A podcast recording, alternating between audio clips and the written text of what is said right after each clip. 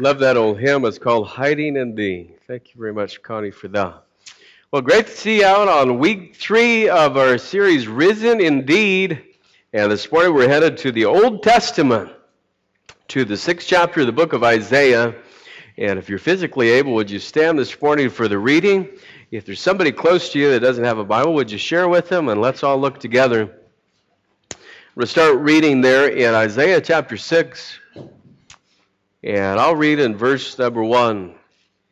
In the year that King Uzziah died, I saw also the Lord sitting upon a throne, high and lifted up, and his train filled the temple.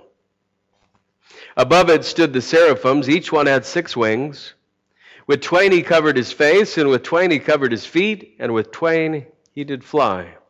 And one cried unto another and said, Holy, holy, holy is the Lord of hosts. The whole earth is full of his glory.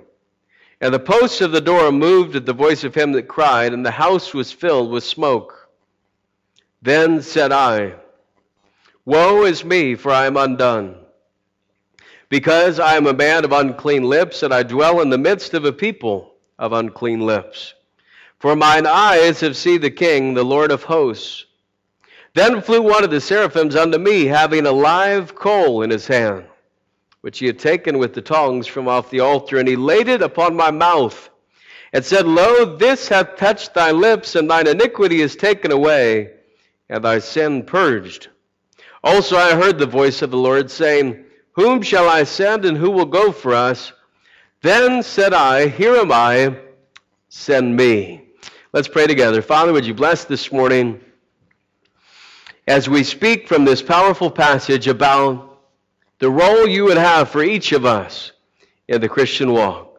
I pray that you would help us to catch a glimpse of who you are so we might see who we are and what we should do with our lives. Guide us now, we ask in Jesus' name. Amen. Thank you. You may be seated. And would you listen as Brother Barry Beatty sings, Be Thou My Vision?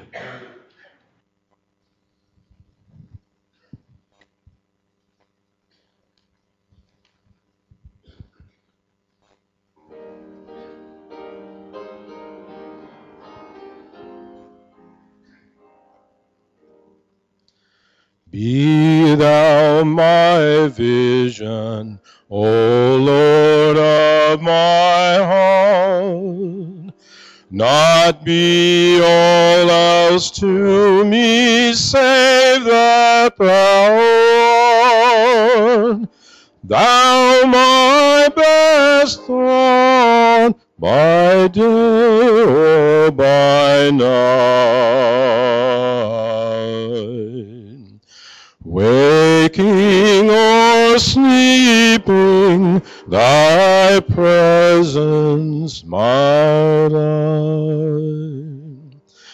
Be thou my wisdom, and thou my true word. I ever with thee, and thou with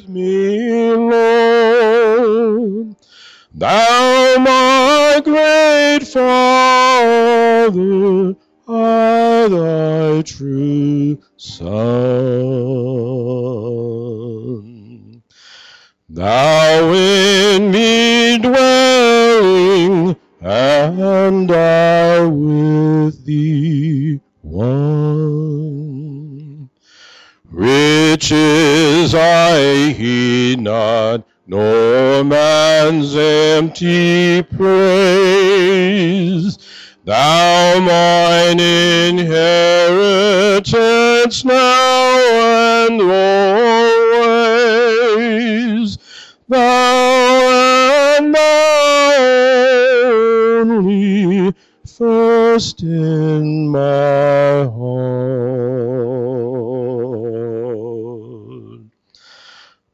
High King of heaven, my treasure thou art.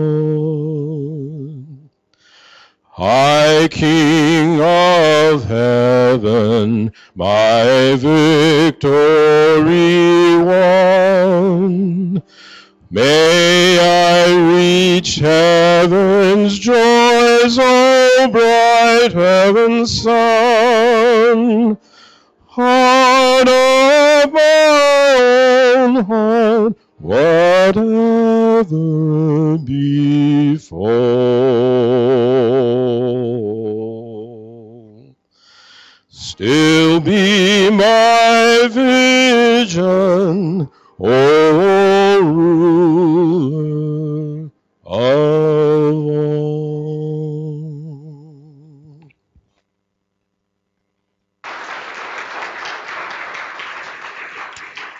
Amen. Thank you, folks, for that beautiful song. Love that song. Well, on Easter Sunday, a couple weeks ago, we looked at Luke 24 and the great passage there detailing the two disciples on the road to Emmaus that met Jesus right on the day of his resurrection. And the risen Savior uh, walked with them on the road and, and basically ignited a movement that turned the world upside down through his resurrection. We've been looking now at these last couple of weeks the dynamics that the first followers of Jesus took away from the Emmaus experience. So far, we saw that He is alive is the greatest catalyst to our service to Him. In fact, if we don't have a risen Savior, there's absolutely no motivation for ministry. There's really no motivation even to worship if we don't have a risen Savior. But we do serve a risen Savior, and so that changes everything. And uh, the next dynamic, which we saw last week, was catalyst number two He will abide. Jesus, through the Holy Spirit, indwells the believer. And we said that He is the true vine and we're the branches that bear fruit. This morning, we're moving on to this third dynamic now, and we're going to understand how it is that Jesus sets our hearts aflame for His service.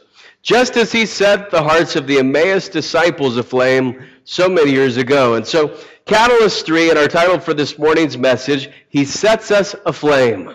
And the notes are provided in your bulletin if you'd like to follow along with us. Isaiah 6, for me, is such an incredible passage. And it describes here the prophet's interaction with the mighty God of creation. And I hope you'll catch how a relationship with God is similar in every age. I hope that you will pursue a relationship with God like Isaiah had, this passion to do what God wants you to do with your life. And there are four things from this passage, really, I think, that happened to Isaiah that need to happen in our lives for us to have our hearts set aflame. And so let's talk first about a lifted Christ. A lifted Christ. If you go back uh, to verse number one, it's interesting that it gives this time and this date. And because of this date stamp, we know that this was in BC 758, because it's the year that King Uzziah died. And Uzziah was also known as Azariah in the Kings and Chronicles. But this particular year, the year that King Uzziah died, Isaiah caught a glimpse or a vision of the Lord high and lifted up. Now, some commentators have said that Isaiah looked to Uzziah as a spiritual mentor and as a guide, and Isaiah couldn't really get a glimpse of God's glory until Uzziah was out of the way. And we know that that's true sometimes in our lives. Maybe you have a mentor or you have somebody who you really look up to, and until that person uh, steps out of the way for whatever reason, whether it's that they retire or maybe that they move on and allow you to have the, the role or the position, but until you're not looking at them every day, you don't really get what you're supposed to do. Right? It's kind of like in the Bible. Uh, you remember Moses had uh, Joshua who followed him around for almost 40 years. And it said that uh, he served him and he ministered to him and he carried his staff and he went and he prayed with him. And then Moses died. And remember, the very next thing that happens is Joshua is on his face before God and he doesn't even really know what to do. And God has to come to Joshua and say, okay, time to get up and move on. Be strong and of good courage. And if you ever read the first chapter of the book of Joshua, it's there again and again and again. Be strong and of good courage. Be strong and of good courage. As I was with Moses, I'll be with you. Be strong and of good courage. Get up and get moving. And his mentor was out of the way, and now Joshua had to take steps on his own. And so it could be that Isaiah had the same interaction where Uzziah was kind of his spiritual mentor. Uzziah was a righteous king until the very end of his life. And now Uzziah is out of the way. And Isaiah is seeing God for the first time as someone to have a relationship with. Now, we see this happen in our own lives, right? Uh, our daughter uh, got home yesterday morning from a trip, and, and my wife said she can sing Jesus Loves Me, the whole song almost now. And uh, so she came in and sang me the song, and uh, she got a couple of the words twisted up. But here's what was interesting about it Sophie just turned two maybe a month ago. She has no idea what those words mean, right? But she knows Jesus loves me, this I know. Now, she's going to continue as the months go by to hear more about this Jesus guy. And that is not brainwashing, that's truth filling. Right? We're not teaching her about Marx and Lenin. We're not teaching her about Saddam Hussein. We're not teaching her about taking over the world through Islamic terrorism. We're talking about the Savior of the world. It's okay to teach your kids that. Am I right? I think we're okay on that one. But she's going to learn Jesus loves her, and then she's going to learn Jesus died for her, and then she's going to wonder, well, why did Jesus have to die for me? Because you are a rotten sinner which my wife said that she definitely is. I'm having a hard time buying in, you know, kind of the father, grandfather figure here. Not quite sure, but my wife said on a trip this week that she had to stop the car four times to talk to her about her, her behavior. And I was in a 10 minute trip. So that's, uh, she's a real sinner. And so here, she's going to find out about Jesus and who he is and why she needs him. You know, she's heard about Jesus all this time, but there's a day that we pray for every day now where she will meet Jesus for herself. So, see, there's a day when we're going to step out of the way and she's going to have a relationship with Jesus for herself. And I hope that's what you pray for every one of your kids. And uh, I hope that's what you pray for every one of your grandkids, that they will have a personal relationship with the God of the universe. It's what Isaiah And we don't know exactly what his relationship with Uzziah. We don't know if the commentators are right, but we do know this. This happened in the year King Uzziah died. So that's official. We've got that down. And we know that as he had this experience that he saw this vision of the throne of God. He saw this vision of the seraphims. And uh, in your study Bibles, maybe you read about the seraphims, the angels that are before the throne. And the interesting thing about them is they have six wings. Right? Six wings. You say, well, nobody has six wings. They're, actually um, animals, some animals and some insects that have quite a few wings. And so you can study that on your own. The God of creation who made everything, he made it in a variety of ways. Right? He made it a variety of ways. Um, for instance, have you ever considered the platypus? It's just weird. The platypus could not have evolved from anything, and it could not have evolved into anything. It is a mammal that lays eggs. It doesn't make any sense in the classification system. And God just threw that one in for fun. Here's platypus. Right?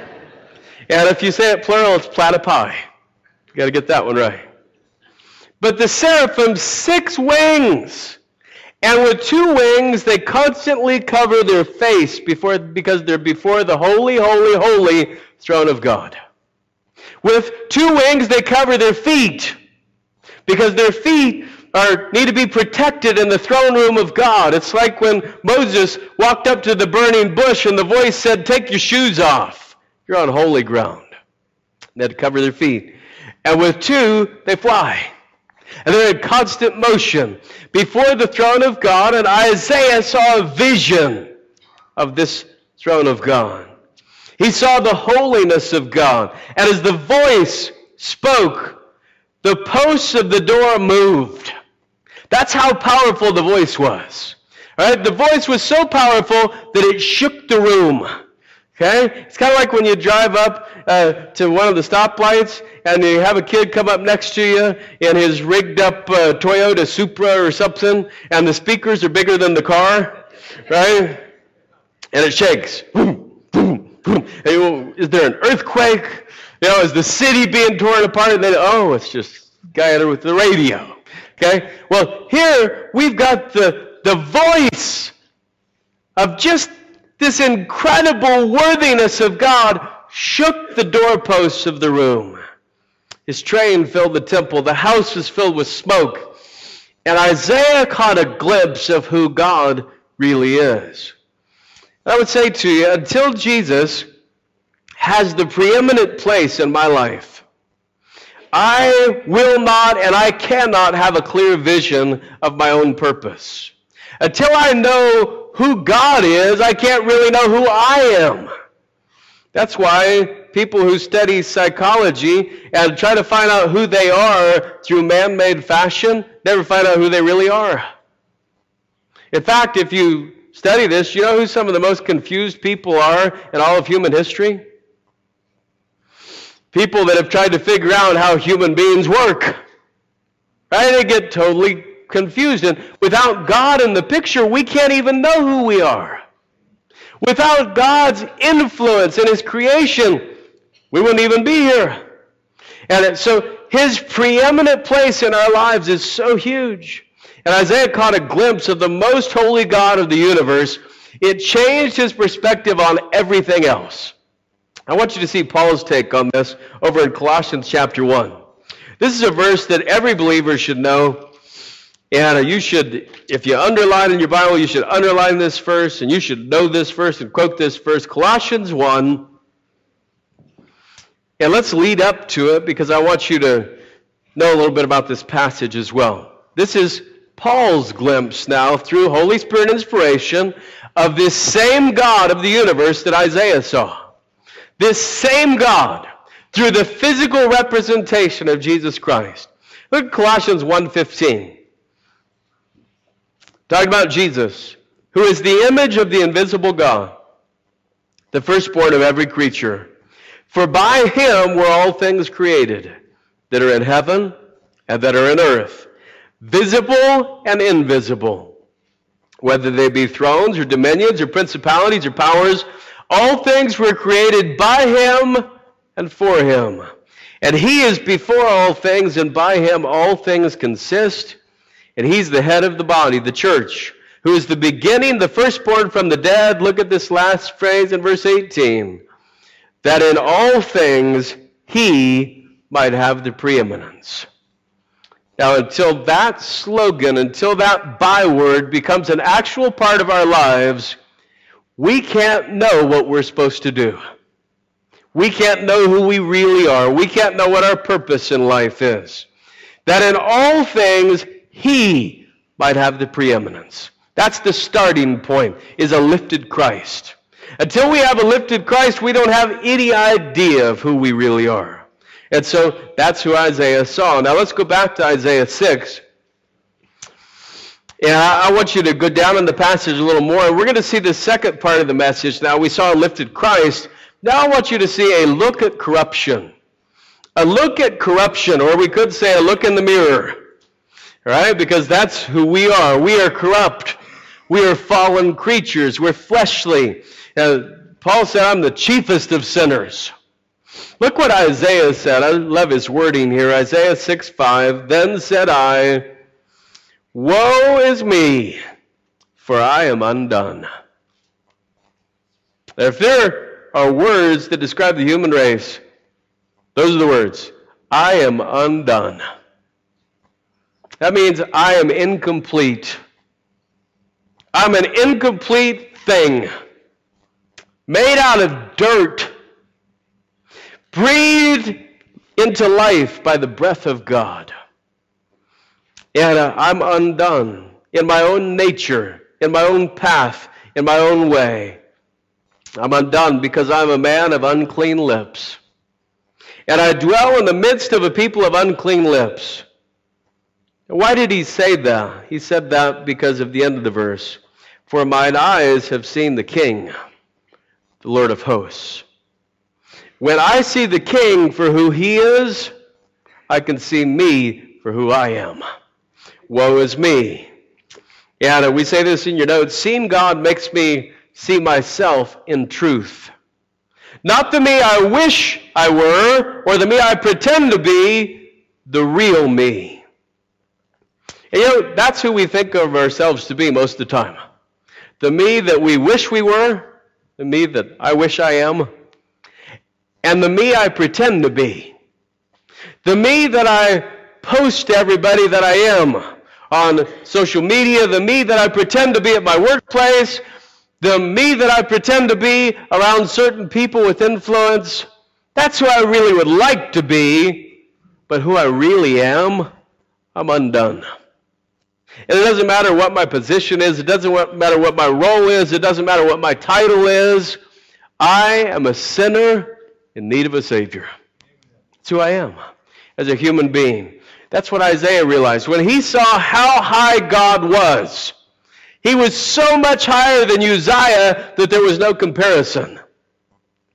And Isaiah started thinking, wow, maybe that's why I couldn't see God. Uh, several weeks ago, my wife and I uh, were privileged to get to go to France for a few days. And um, my wife had earned a trip, and uh, we got uh, there, and we were walking down one day to go up the Eiffel Tower. And boy, that's the big thing. You get to pay 59 euro to go up a building, right? Ride an elevator. And so we were walking, and we had to be there at a certain time. And man, we were we were walking all over, and it seemed like we just, boy, the tower wasn't getting any closer. And then all of a sudden, the tower was gone. We couldn't find it anywhere. And we didn't have cell phone signal, and so we just have these paper maps, and we're walking through the street like a tourist, you know and uh, everybody's honking, making fun, and we, you walk around this curve, and you can't find the thing, and you walked out from behind this building. Whoa!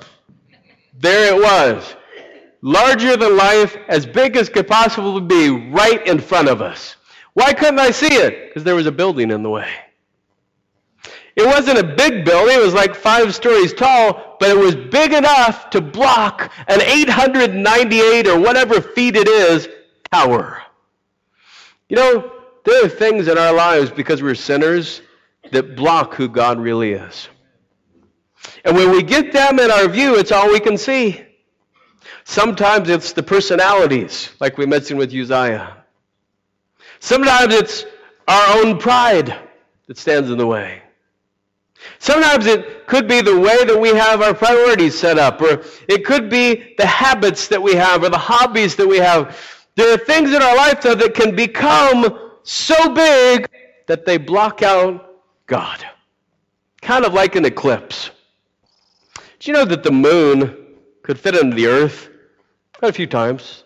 The moon's, it seems big in the night sky, but it's not really that big. It's only 225,000 miles away. And uh, it, it's not really a huge thing. But do you know that during an eclipse, that the moon can totally block out the sun? The sun, I'll just tell you how big it is. It's 93 million miles away. It could hold the earth inside of it a million times. That's how big it is. It's massive. Just incredibly massive. It could hold the moon in it millions of times. And yet, on that day of the year, when things are aligned that way, the moon can make it look like there's no sun. And your trial and your trouble and your circumstance and that personality or that friend, whatever it is in your life that's standing between you and God, can block out his very presence, can block out the person of who God really is. And that's why there's a look at corruption. We have to see our sinfulness. And when Isaiah realized God's perfection, he saw how undone he really was, and he saw how undone the whole human race is. He realized the sinfulness of everyone. And so there was a look at corruption. But then we get to verse number six, and an interesting thing happens. One of the seraphims flies over to Isaiah, who in his vision is standing in the throne room of God. And the seraphim had a live coal in his hand. Now, this is interesting to me because the seraphim has six wings, but he also has hands. Isn't that unique? That's just incredible. Um, because most, most creatures that have wings don't have hands. But the seraphims do. And so apparently, in the imagery of how angels work, the seraphim has hands and he has six wings. So he flies over with his two flying wings, with his two wings covering his face and his two wings covering his feet, and he has in his hand, look what it says, a live coal, which he had taken with the tongs from off the altar. And as Isaiah stands in the throne room, the seraphim takes the hot coal, the burning coal from off the altar, and he singes Isaiah's mouth with it. He laid it upon my mouth. That's what it said in verse 7. And said, Lo, this has touched thy lips, and thine iniquity is taken away, and thy sin purged. Do you know the holiness of God was so great? The purity of the altar was so intense that when the live coal touched Isaiah's lips, it purified them. It made them able to be used by God. We have the same thing with believers. Holy Spirit baptism brings new life in Christ and it purges us of what we used to be, allowing the Savior to make us a spiritual creation. 2 Corinthians 5 describes it this way If any man be in Christ, he is a new creature. Old things are passed away. Behold, all things have become new. How do we become new? New life in Christ. And so Isaiah experienced the fire of purification before he could experience the flame of passion. This happened in the New Testament as well. Look over to Acts chapter 2. I want to show you what happened to the movement that Jesus started on the day of Pentecost. Jesus had started the church and uh, he had birthed the church. And on Pentecost, it became public. It became uh, an actual representation before who Jesus was. In Acts chapter 2, look at verse number 1. And when the day of Pentecost was fully come, they were all with one accord in one place. So all of the followers of Jesus were in one place. And later we find that there were about 120 of them that were in the room at this point. And suddenly there came a sound from heaven as of a rushing mighty wind and it filled all the house where they were sitting. Look at verse 3. It's one of the strangest things. And there appeared unto them cloven tongues like as of fire, and it sat upon each of them. So this Holy Spirit representation was as of a tongue, a forked tongue or a cloven tongue that sat upon each of them. And they were all filled with the Holy Ghost and began to speak with other tongues. Now, that word tongues is the word glossa, and it means languages. So they began to speak with other languages, not languages that they knew, languages they didn't know. Okay, so yeah, there's a lot of languages that I don't know. Okay, I don't know French. I don't know Latin. I've learned, learned a few words. Uh, I don't know German.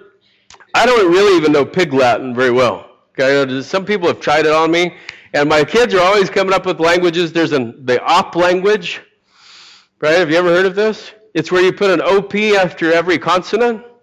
So you say, I of yapu. That's I love you. Did You guys catch that? Some of you are still mystified about this. The op language. You could do all sorts of things with languages, but there are known languages and then there are unknown languages. Now, here's the thing about unknown languages. If it's an unknown language, nobody knows it. Isn't that weird? If it's unknown, nobody knows it. If it's a known language, that means there are people who actually speak it. Right? So when the Holy Spirit came in and filled the room and the fire came on them, they began to speak in other languages. And there were dwelling at Jerusalem, Jews, devout men out of every nation under heaven. Now, when this was noised abroad, the multitude came together and were confounded because that every man heard them speak, look at this, in his own language. And what we find out is they weren't speaking gibberish. They were speaking in languages that could be understand, understood by people who were there. In fact, we find out that there were like 15 or 18 different tribes that heard what they were saying here in their own language. And the power of God came upon human instruments on the day of Pentecost, and the cloven tongue of the Holy Spirit purified their lips in such a way where they were speaking other languages. Now, without getting into the issue of languages and tongues here, let's focus on the Holy Spirit's part of this. Just like Isaiah, these disciples experienced the fire of purification that ignited in them the flame of passion. Before we can be used by God, we have to be touched by the fire of purification, the fire of the Holy Spirit. You know, this is the part of it that we don't really like. Because it doesn't say this in Isaiah 6, but when a live coal touches your lips, just think about it. It probably doesn't feel very well. And it probably doesn't just the greatest thing, but if the live coal had not touched his lips, he could not have spoken God's word. He could not have been used by God, and there are things that have to be purified in our lives before we can be used by God. And so there was a live coal that touched his lips. Now, I want you to go back to Isaiah 6, and let's focus for just a minute on the rest of this passage now. Because when we get into Isaiah 6, Isaiah 6 8, tremendous verse of Scripture.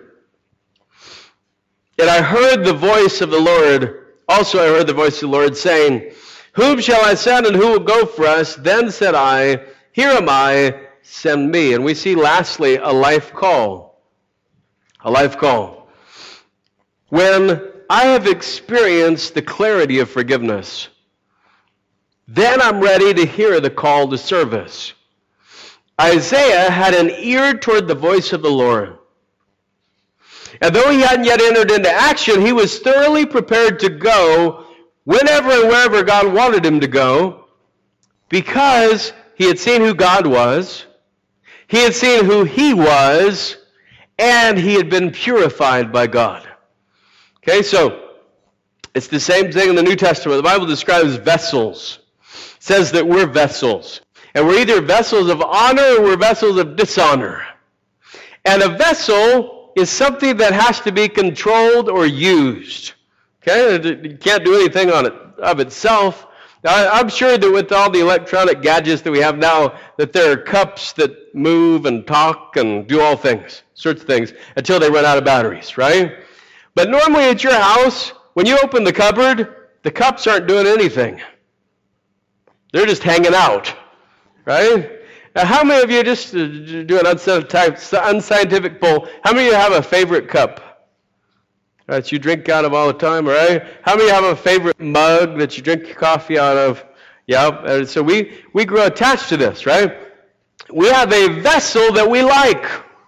Now, it may not be the nicest looking vessel, but it's the vessel we like. It's the vessel that we enjoy drinking out of. Now, I have a certain mug um, that I don't know why I, I really like the mug. It's nothing special, but the thickness of the, of the lip on the top of the cup was just perfect for me.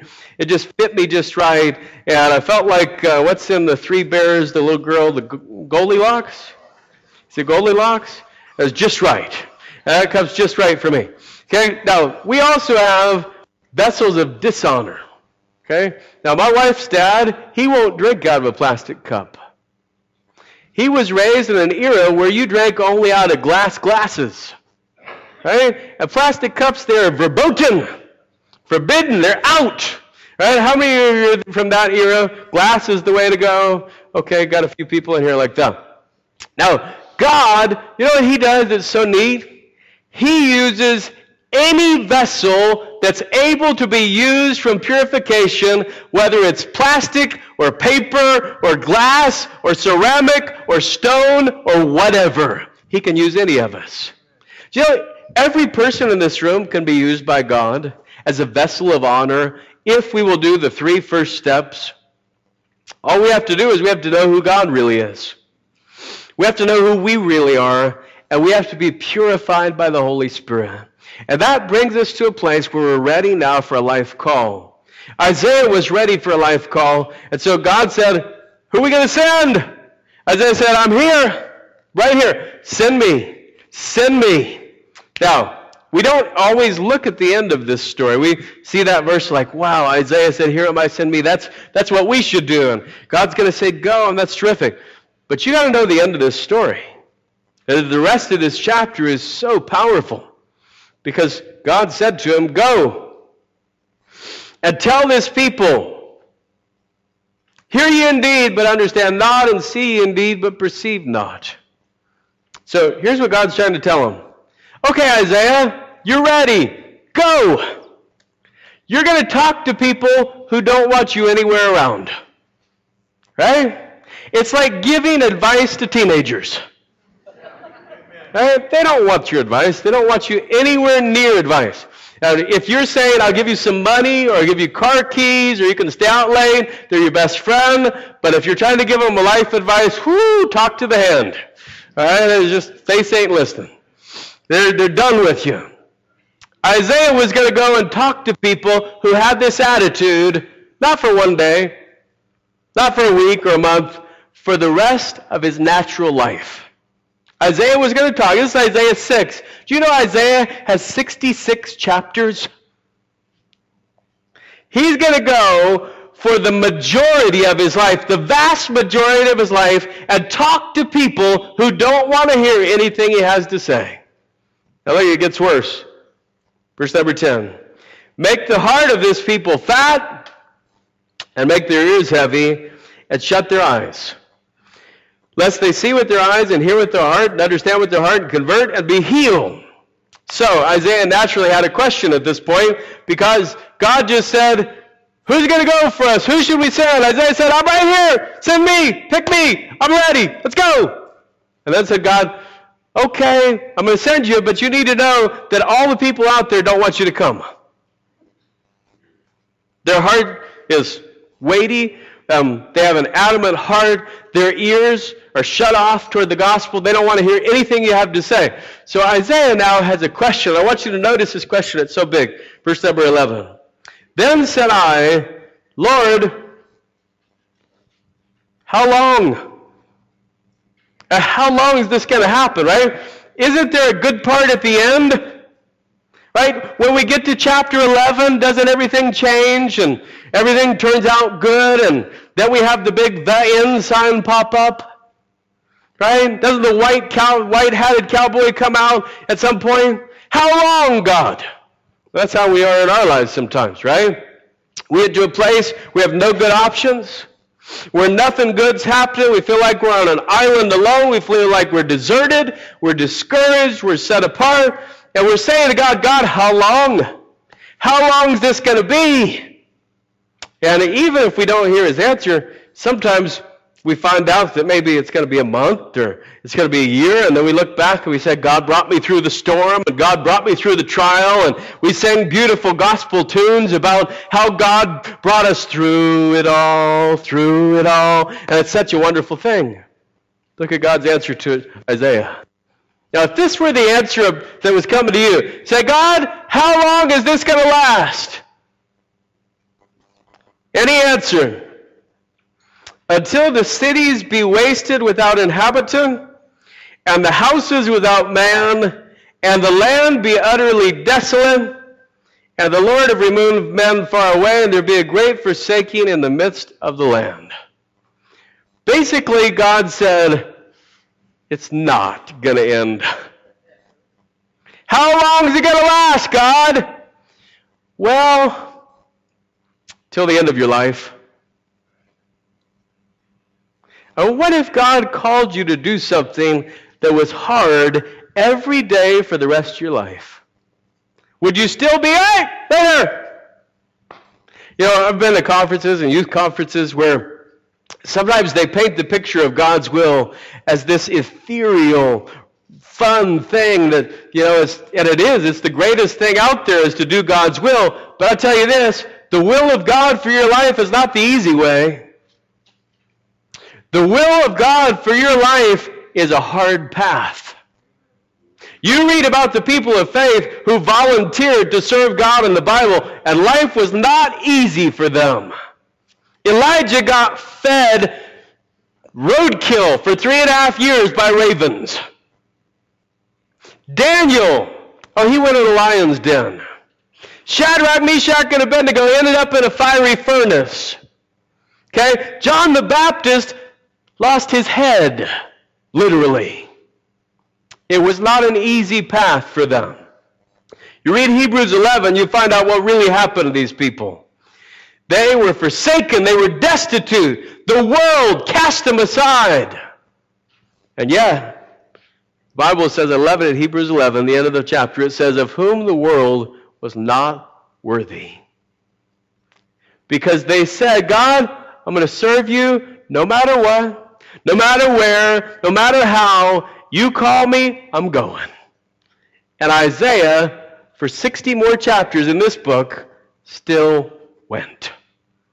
Even though nobody wanted to hear what he had to say. You know, Isaiah just so happens in the next chapter of this book caught a vision of someone who would appear on the earth 700 years later called Jesus, Emmanuel. It just so happened that in chapter 9 of Isaiah that he caught a vision of the mighty God, the everlasting Father, the Prince of Peace, who would be coming. And so it so happened that he kept going through, he discovered in Isaiah 14 who Lucifer, the evil one, was. And his book is one of the most foundational books in all of the Old Testament, gives the gospel in Isaiah 53. In Isaiah 40, it talks about uh, walking forward even when you don't feel like it. Even the youths shall faint, but they that wait upon the Lord shall renew their strength. They shall mount up with wings as eagles. They shall run and not be weary. They shall walk and not faint. How long, God? Well, it's going to last. It's going to keep going. And your life today could be that God has brought you to a place where, yes, you've glimpsed who He is, and yes, you know you're a sinner, and yes, you know you need His power, but when it comes to the how long part, say, God, I just don't think I can do this anymore. I've had people say to me before, I prayed to God for a good job for two weeks, and He never gave me one. Two weeks, not very long. George Mueller, I've told this story before. It's such a such a great story, though. George Mueller uh, ran Christian orphanages in England for decades and decades, and he was such a man of faith. If you ever uh, get a book and you find it anywhere, thrift store, uh, online, and you find it, it's called the Autobiography of George Mueller. You should grab it. You should go in your library, and if you don't want to give it to me, because I'll give them away. Um, it is fascinating. Mueller said that for 50 years he prayed every day and that God answered a prayer of his every single day. Now that's if you're if you pray, if you really pray, that's incredibly fascinating. One morning they got up for breakfast and they sat down at the table, and the kids had all their forks and spoons and their bowls, and they're sitting there, and there's nothing in there. And the people who were standing by the stove, there's nothing on the stove. And Mueller got up like he always did, and he said, God, I thank you that you have provided our breakfast this morning. The kids were going, and the cooks were going, right? And you got one eye open for the prayer. Mueller said, God, I thank you that you always give provisions to our orphanage. You are the God of heaven. You are the God of creation. He went on and on. And just before he said amen, there's a knock on the door. He opens the door. And who is it? It's a grocery cart man. It's the days of horses and wagons. The grocery cart said, Sir, pardon me, but one of our wagons has lost a wheel in front of your establishment. If we do not have you take the food, it shall all perish.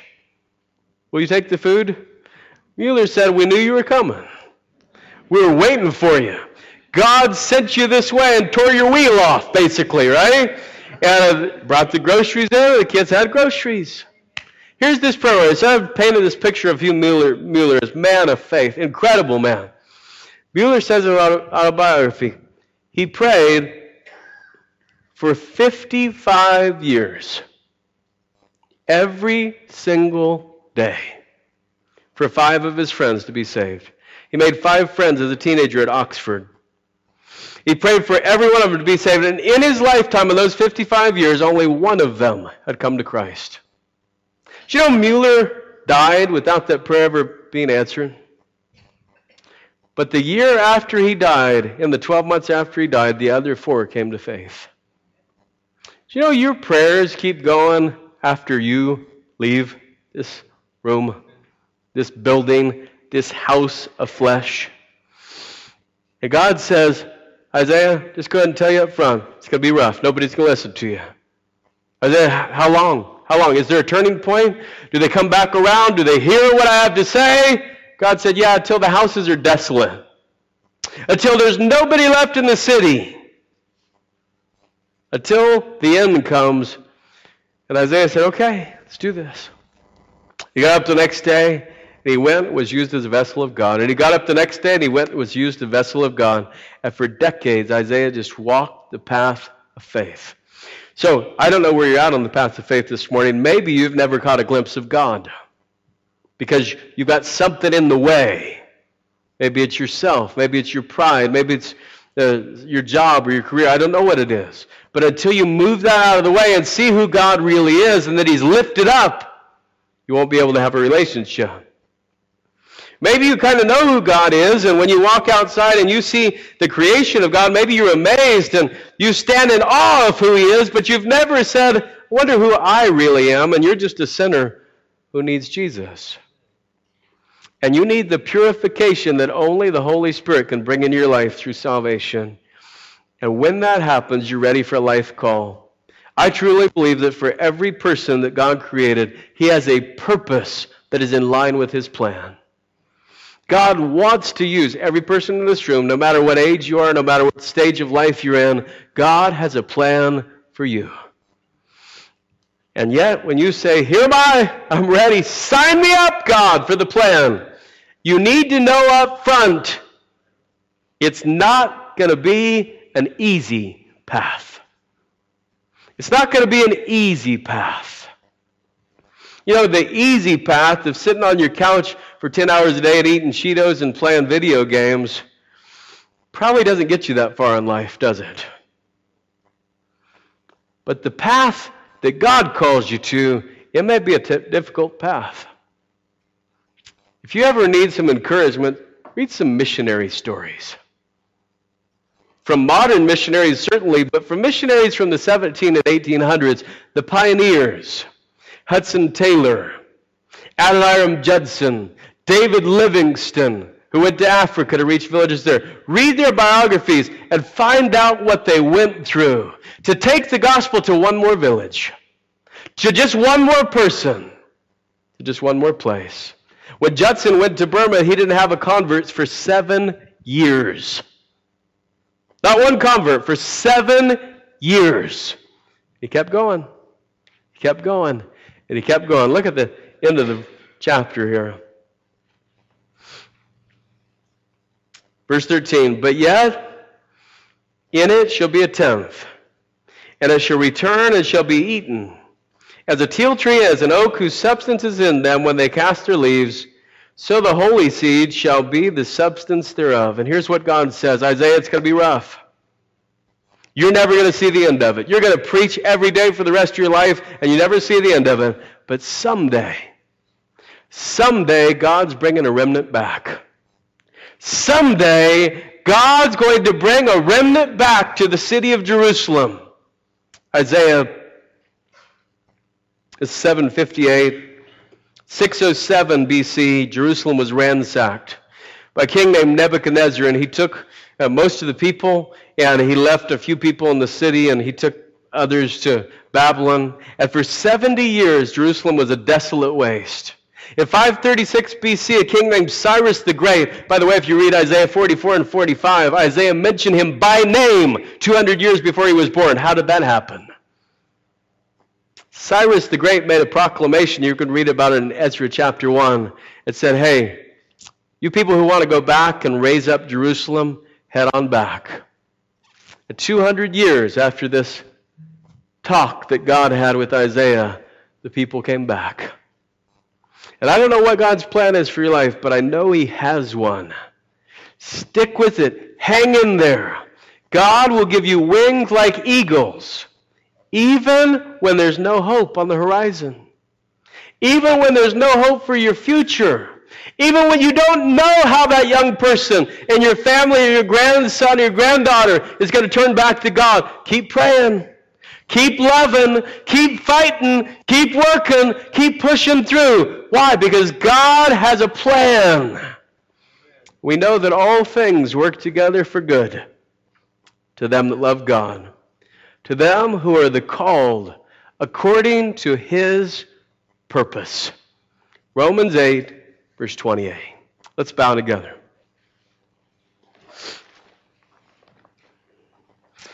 As we bow this morning, I have no idea what's on your heart. I don't know how God is speaking to you. But if you've never caught a glimpse of who the God of the universe is, I hope you will today. I hope you understand that in the beginning, God created the heaven and the earth, and He created you. Maybe you need to see yourself for who you really are a sinner. Headed for a place the Bible calls hell. Jesus can save you, He can redeem you, He can use you. Could be that you've never said to God, God, I'm right here, send me. I'll do what you want for my life. Whatever your purposes is, please send me. Whatever it is God's laid on your heart this morning, after we pray, I'm going to give you just a couple of minutes to respond to the message. Father, would you work now in our hearts in a, in a mighty way? Would the Spirit of God come down and meet with us in this place? Help us to understand that we each have a purpose. Help us to be ready to do whatever you've called us to do where we are. Guide us now in this place, we ask in Jesus' name. Amen. Would you stand as you stand? Miss is going to play a verse of invitation. Whatever it is you need to pray about today, would you come right to the front or sit at your seat and kneel at your seat? Whatever you need to do this morning, come right now. Don't wait. Come on the first first and say, Here am I, God. Send me, even when it's hard, even when I don't know how long it's going to be. Come right now.